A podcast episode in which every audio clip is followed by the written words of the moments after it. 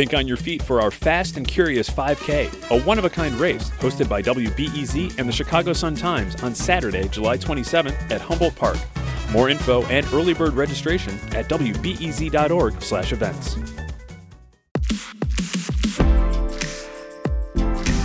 I'm Sasha Ann Simons, and this is Reset, your guide to news in Chicago and beyond.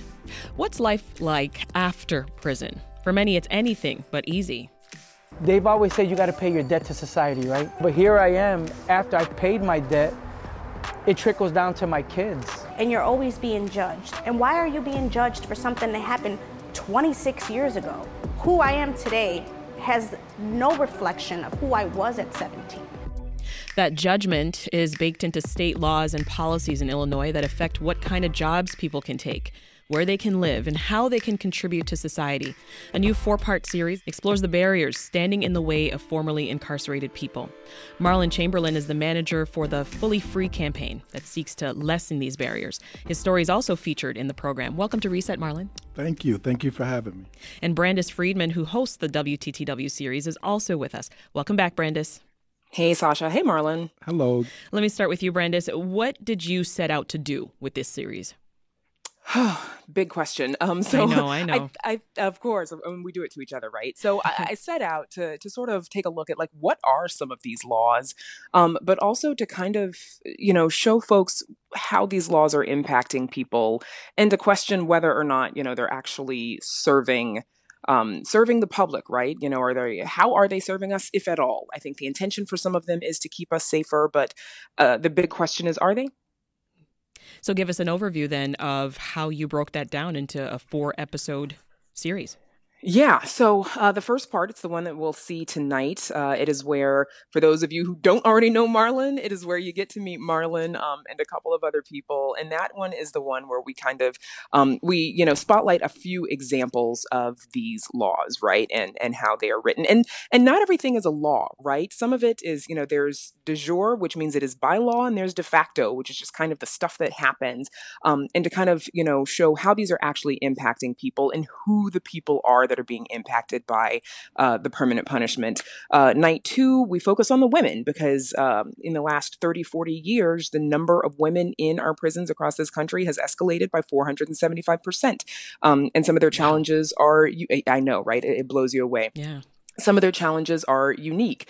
Uh, the third night, we focused on labor and employment, um, just because that one seemed important. It kept cropping up. I mean, we could have focused on housing that night because that's another place where it gets tricky for people. Mm-hmm. Um, and then the fourth night, I'm calling it the workarounds, um, but that is, you know, all the the ways that people could potentially have a record cleared, and whether or not folks are getting access to those opportunities to have their records cleared. Yeah, and the series, Brandis, it points out a startling statistic statistic nationally, there are 44,000 laws and policies and rules that restrict what formerly incarcerated people can do. And this is after they've already been involved in the criminal justice system. That's, to me, a very staggering number. Yes, it is. And, and we got that from uh, the Paper Prisons Initiative, also from um, one of our experts, Reuben Jonathan Miller at University of Chicago. He's also written a book, Halfway Home.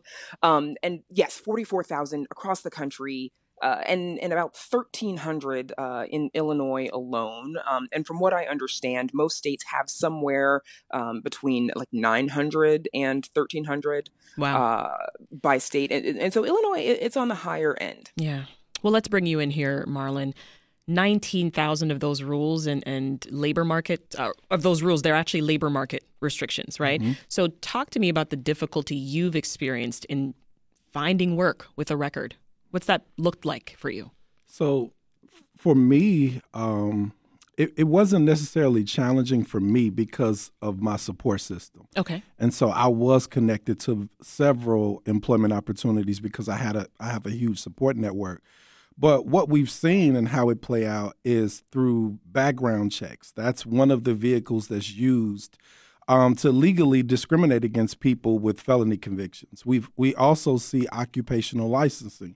So there may be an, an employment opportunity that a person may be eligible for, but because of their criminal background, they they're not eligible for the actual license to have the employment opportunity. Mm. Um, and then there are just time barriers where there are certain convictions that basically manifest a lifetime barrier, meaning that you're barred for life and there's nothing you can do. And then there's some that have time considerations where you may have to wait 10 years to apply for a specific position. And your support network that you mentioned that helped you to avoid that path, was that made up of sort of friends and family? Was that uh, folks you had come across in the past? What, what did that look like? So it was a mixture of friends and family, people from my church. Uh, it was a mixture of people rallying to help. Absolutely. Yeah. So when we think of folks who have been formerly incarcerated, what kind of jobs are available? So in most cases, warehouse uh, jobs, uh, temp jobs, which could be anything from warehouse to driving a forklift, um, but basic jobs that that you know people who may be in transition as far as careers. Um, those are primarily the jobs that we see available for those coming out of incarceration. So, like trades. yeah, such. absolutely trades. But we know that a key to um, avoiding, you know, recidivism is having a job that gives you a good amount of money. Absolutely. Right? A job that pays well. Absolutely. We want to make sure that people stay out of jail, don't go back, right? A- and they're able to remain, uh, you know, so how, how are people supposed to find work then with all of these restrictions? That that is the the question that we're asking. And going back to something that Brandis said is when we think about public safety, if an individual can't find employment, what are, what are we basically telling this individual? Right. Um, so that is the goal of this campaign: is that we want to continue to make the case that we have to create opportunities for people if we want people to truly successfully transition from incarceration. And everything that we are talking about, Marlon, is in addition to the laws and restrictions uh, about where folks can live Absolutely. and what parts of civic life they can participate in. Can you talk about that? Yeah, absolutely. So so one of the the goals of this campaign is really disrupting the cycle of poverty. Because what we believe is that if we can create opportunities, it gives people an opportunity to improve their quality of life through education opportunities, employment and housing. And so what we want to do is to make the case that if if we want individuals to come home and and to find sustainability, that then we have to create opportunity. So that is the case uh, of the campaign, and we've also seen how a lot of these economic sanct- sanctions are really basically like hitting like maybe a few communities um, within the Chicago area. But if, as we've traveled around the state, we've seen that primarily where there are large pockets of black and brown folks, that these barriers exist. Wow. Brandis, how many people are we talking about here in totality that this impacts in the state of Illinois? Like, how many people have been arrested or convicted of a crime in the state? So, uh, according to the Paper Prison Paper Prisons Initiative, again, they estimate about 3.3 million people in the state of Illinois. Now, that's any kind of criminal record, right? Okay. So that can be an arrest that you've never um, had expunged, um, or you know, an arrest and they got the wrong guy and you were never found guilty. But you know, these the, the paper trail still exists, um, and and so we're also talking about whether or not these folks have had access or um, tried to get access to the expungement or record sealing process. Um, obviously, you know, clemency is only granted to you know a fraction of, of people who have any sort of record. Yeah. Um, so, so we're talking about a, a large number of people, and, and from what I understand, the Paper Prisons Initiative estimates that of those 3.3 million people with some sort of paper trail, um, 584,000 of them do have convictions. Marlon, you were once incarcerated, right? Mhm. We know the title of this series is Permanent Punishment. What does that term mean to you personally? So permanent punishments, what what that means to me is that this is basically a legal sanction that allows employers, landlords, uh, different educational entities to legally discriminate against people because of their record. Um, that's how I define, define permanent punishment laws. And I also just would say that permanent punishment laws are a continuation of redlining or Jim Crow laws. Um, it's just a continuation of what we've seen in the past. These punishments also don't just apply to you, right? They trickle down to your children and other family members. Can you talk about that? Yeah, absolutely. So I've had two uh, particular incidents where permanent punishment laws have impacted me. One, my father passed away last year. I'm sorry. Um, and he left me the executor over his estate. But because I have a 20 year old conviction, I wasn't allowed to carry out my father's last wishes because of my conviction. Wow. Um, an- absolutely. Another example, my, my From 20 years ago. from 20 years ago. Uh, and this is a law from 1975 that's been on the books for, for decades. Um, also, I was uh, I was restricted from being a chaperone uh, on my son, little Marlon's school field trip to a bowling alley, even though his teachers requested that I chaperone uh, my son on this trip because they see how involved I am in my son's education. But I was denied this opportunity because of my conviction. So there are several laws on the books that How did that make you feel? I, I was upset, but I think for the most part, what it does is it motivates me to continue this work. Um, because because ultimately, what permanent punishment lo- laws do is that there's this perpetual punishment that continues to follow people no matter what they do, th- like throughout their lifetime. Brandis, are you hearing any justification for some of these rules from, from public officials? For some of them right? Um, but honestly no and, and and we tried right? Like we we tried to reach out to a, a lot of different uh, public officials um, just because these laws are on the books for a reason right? And I, I, I, we would like to know why. Um, what was what was the purpose at the time and does that purpose still hold up today? Um, you know there was one explanation uh, that we heard about one potential law uh, from a former federal uh, not excuse me a former judge former prosecutor uh, pat o'brien former candidate for cook county state's attorney as a republican. There is a particular law that you'll hear about tonight um, that prevents people with certain convictions from owning an unspayed or unneutered dog. Um, and it sounds kind of ridiculous on its face. This applies, of course, to people with animal cruelty convictions, but it also applies to people who have gun um, or drug convictions in the past. And his explanation for that law is the potential that you know if you're dealing in guns or drugs and you need a weapon to protect you know your your illegal enterprise whatever it might be then sometimes a dog uh, a particularly vicious dog is used as um uh, as another weapon basically um, to sort of alert you if, if you know if someone is trying to steal your guns or your drugs or whatever the case may be um i- and and I guess you know it, it's probably not for me to decide, but there was that explanation for that. So there's something, but uh, we we're, we're still working on hearing from others, and there will be more, of course, this week. Uh, in addition to the series, Right. some panel discussions too. Well, you know, Marlon, when we talk about paying a debt to society, what comes up for you? Like, do you think there is a debt that people need to pay? And if so, what what is that? So I, I think the debt that people pay is the time that they serve, whether it's in, in incarceration, whether it's parole or probation. And when a person finishes those stipulations, they should be free to move on. Like the when we were sentenced, we were never told that this debt came with interest. And so when I complete my sentence and all of the stipulations that were laid out for me to complete, mm-hmm. once I complete those, I should be free to move on with my life. People are listening to us right now. Some of them, many of them, probably have never been incarcerated. What do you want for them to know about the long term impact on people's lives? I think everybody's st- like people's story doesn't start the day that they're incarcerated. And so what I would tell people is that we have to look at the complete story. We have to look at what happened that led this person um, to their incarceration or their arrest or conviction. And then we also have to look at like what this individual did, why they were incarcerated. Because the the demographic of folks that we're advocating for are individuals who have been out who are in college, that are married, that are homeowners, like myself. So we're talking about the opposite end of the recidivism rate, which is around maybe around 50 to 60% mm-hmm. of those individuals who come out and stay out. We're saying, when does it end for us? We'll leave it there for now. That is Marlon Chamberlain, who's featured in WTTW's Permanent Punishment series. Thank you, Marlon. Thank you. Brandis Friedman will stay with us.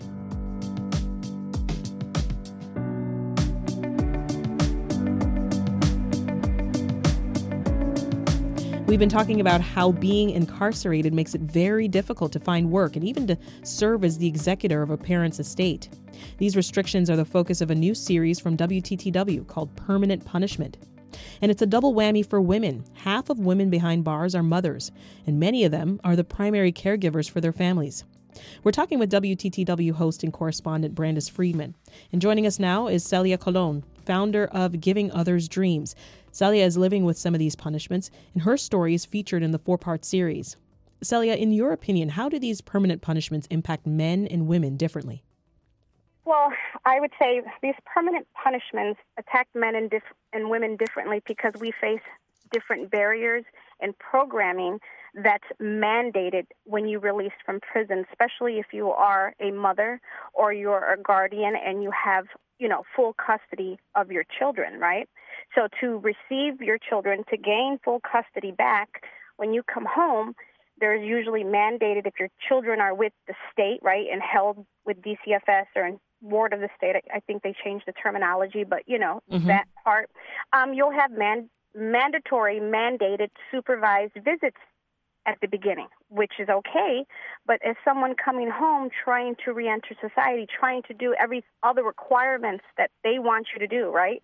So I always like to say that women are stuck in this very sick, depressive, oppressive wow. circle of destruction because when I come home and a male comes home, let's say we have the same case, same time, and we go to the same place to get a job, which usually they're not really good jobs, they're very low, you know, wage jobs usually at a factory somewhere. Mm-hmm. And we both get the job, but then I have to go around and tell my boss as soon as they hire me that, you know what, for the next 90 days, I need to take off a half a day once a week or maybe twice a week because I have mandated supervised visits to see my children. And if I don't show up, it shows that I don't want my children and I'm not trying to be involved and I don't want them back. You can't dangle somebody's Goodness. children especially a mother in front of them. My children are always going to win.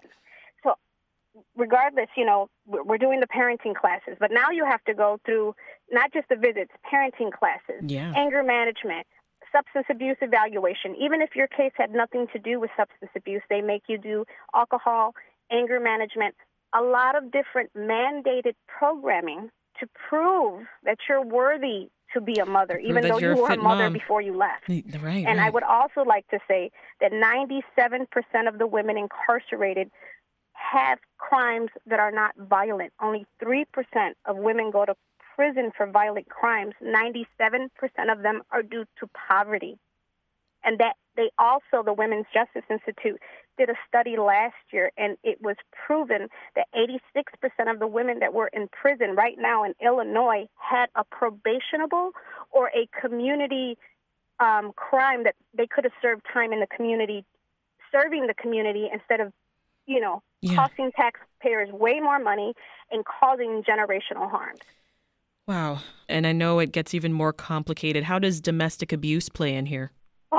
That's even more horrible. So with um, GOD, with Giving Others Dreams, half of my women are women coming out of a carceral system, so you know, treatment center, jails, prison. The other half are DV survivors or women that are fleeing DV right now, and that's who we serve as women in crisis. You know, and these survivors come home living with the fact that they, you know, committed this crime and didn't want to do what they did, but their life was in danger and, you know, things happened and their loved one is gone. So they have to live with that guilt and that pain, right? Yeah. Then they come home and they get put on called what's called a violent registry where they also have the sex offenders and, you know, all these other subgroups all can you know, all thrown on one list in one bucket, which totally destroys that woman and that whole family's life because wow. now the woman can't live near a school with her children who need to go to that mm-hmm. school because of the barriers of being on this horrific,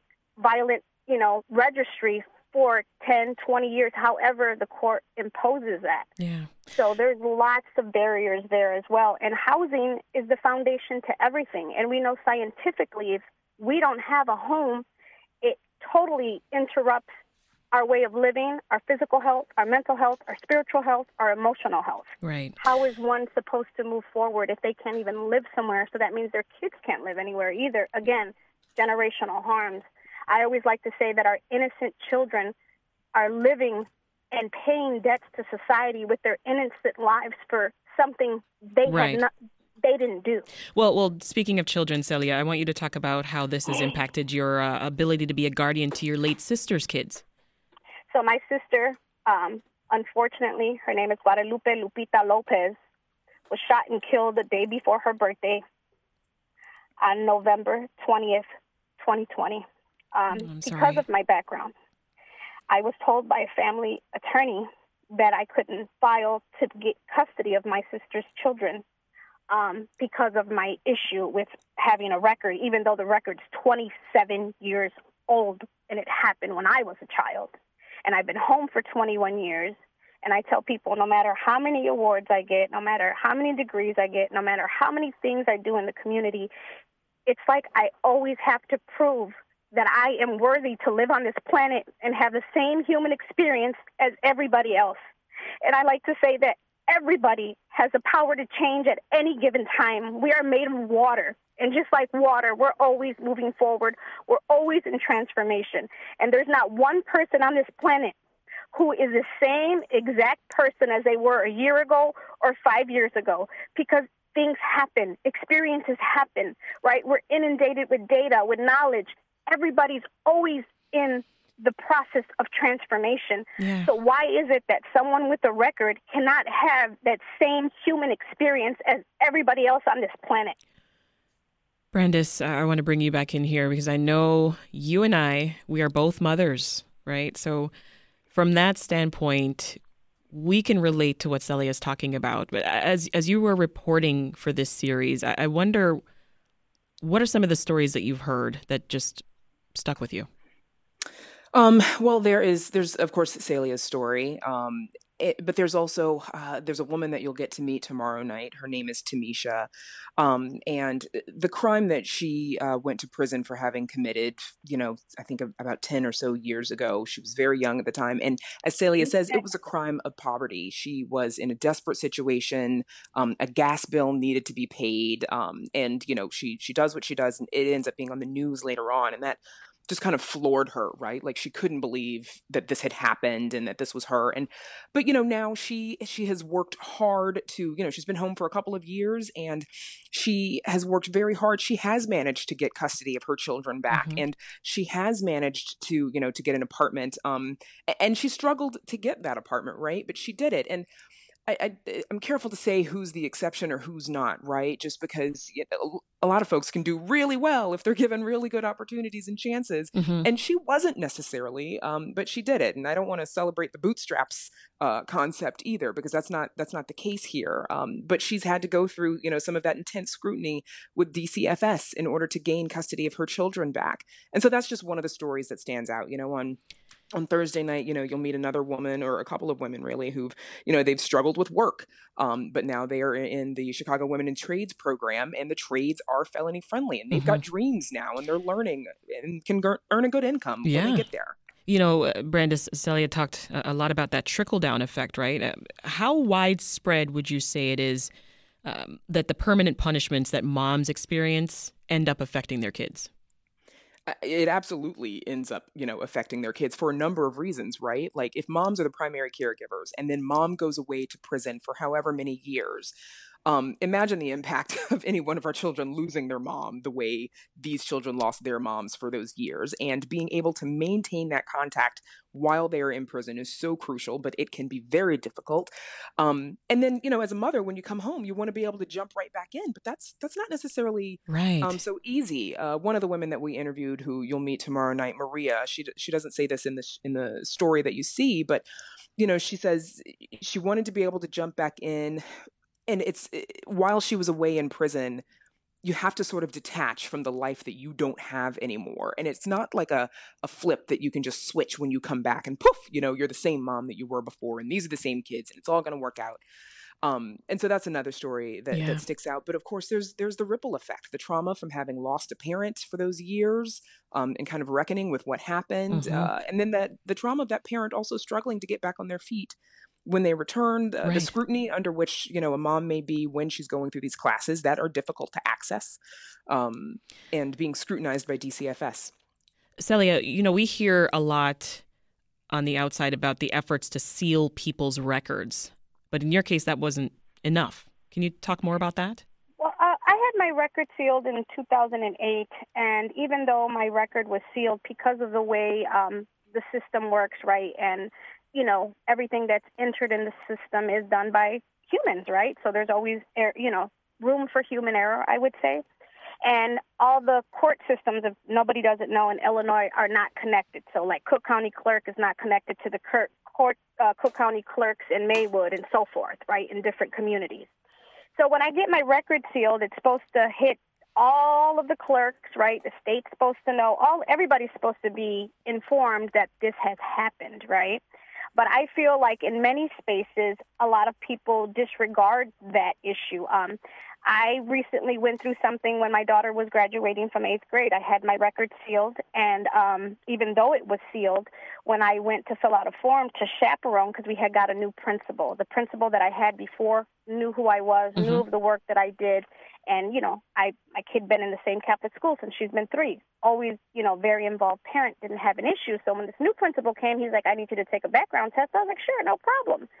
Well, he didn't tell me what it came back to until three weeks before it was time for eighth grade graduation with all the celebrations, right? right. They called me to tell me, Miss Colon, we're sorry to tell you that you cannot volunteer. Basically, I couldn't be a parent, it was what they were telling me. I mm. couldn't volunteer, I couldn't decorate, I couldn't go on an eighth grade trip to chaperone and watch my daughter be a child. So and tell me, does, does that make you feel like you're being judged? I'm, I'm be, yeah. I'm being judged. My child is facing and about to have generational harm. She's about to wear my number that she doesn't deserve to wear just because somebody somewhere decided that, you know, I couldn't be a human and make a mistake and make a bad decision. And I did what the courts told me. I've stayed out of trouble for 21 years. I've opened up three businesses. You know, I'm a community leader, advocate, do national systematic change work, and all of that's still not good enough for something that happened when I was 17, 18 years old. And I didn't stand for it. I threatened them and I told them that I was bringing all of my, you know, national news friends and reporters and that I was going to chain myself to their school and that I was going to bring attention to this. And they told me, Miss Colon, you can come, but don't tell nobody. Hmm. Because I decided that my child was not going to go through this. I cried, I got upset, and I said, How many times do I have to keep proving that I am worthy of being a mom. My daughter wasn't even a thought in my eye when I went away. She's 14 at this time. Mm. You know, I, I was 18 when I went away. I didn't right. know I was going to grow up and get married and have children, and then they have to face and the consequences of my of your childhood. Yeah. yeah. So how are you how are you focused on healing then, Celia? Like how, how does and, and how does this healing help that next generation?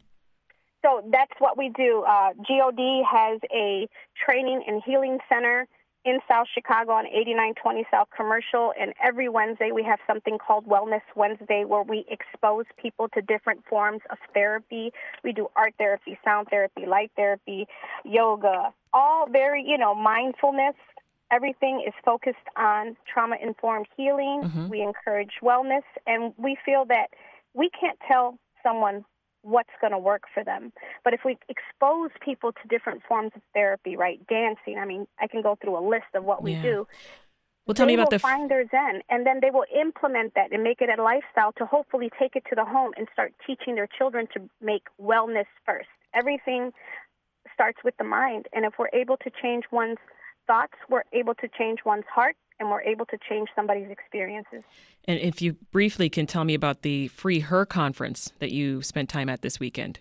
Oh, so the Free Her is a national, well, international movement. It's impacted women and families come from all over the world together to brainstorm, to work collectively on system change.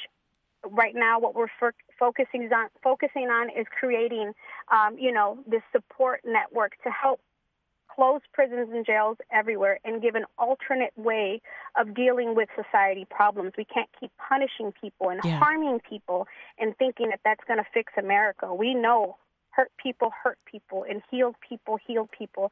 So if we help people thrive by giving them amazing opportunities, yeah. great supportive environments, just like plants and animals, right? They they're given the right environment, right. they will thrive, they can thrive. and that's what we're looking for. Everyone wants to live in peace. Everybody well, wants to be safe. Well, we're just and about out of time. Right as a community. Yeah, no, this is. I'm so glad you're sharing your story, Celia. Brandis, tell us where can folks tune in to watch the full series? Remind us. Well, Sasha, I'm glad you asked. Obviously, tonight on Chicago Tonight at 7. Um, but then, of course, it'll be uh, posted online, uh, WTTW.com slash news, where you'll also find a list of the resources, including Celia's organization, mm-hmm. Marlon's mm-hmm. organization, and so many others that we encountered, live streaming on our website uh, and our Facebook and YouTube pages as well. That's Brandis Friedman, co host of Chicago Tonight and WTTW's four part series Permanent Punishment. We've also been talking with Celia Colon, founder of Giving Others Dreams. Thank you both.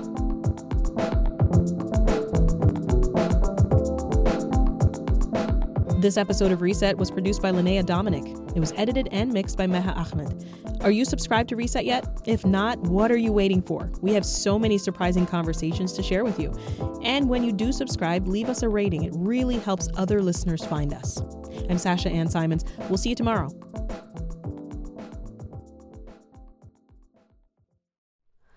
Hi, it's Terry Gross, the host of Fresh Air. We bring you in depth, long form interviews with actors, directors, musicians, authors, journalists, and more. Listen to our Peabody Award winning Fresh Air podcast from WHYY and NPR.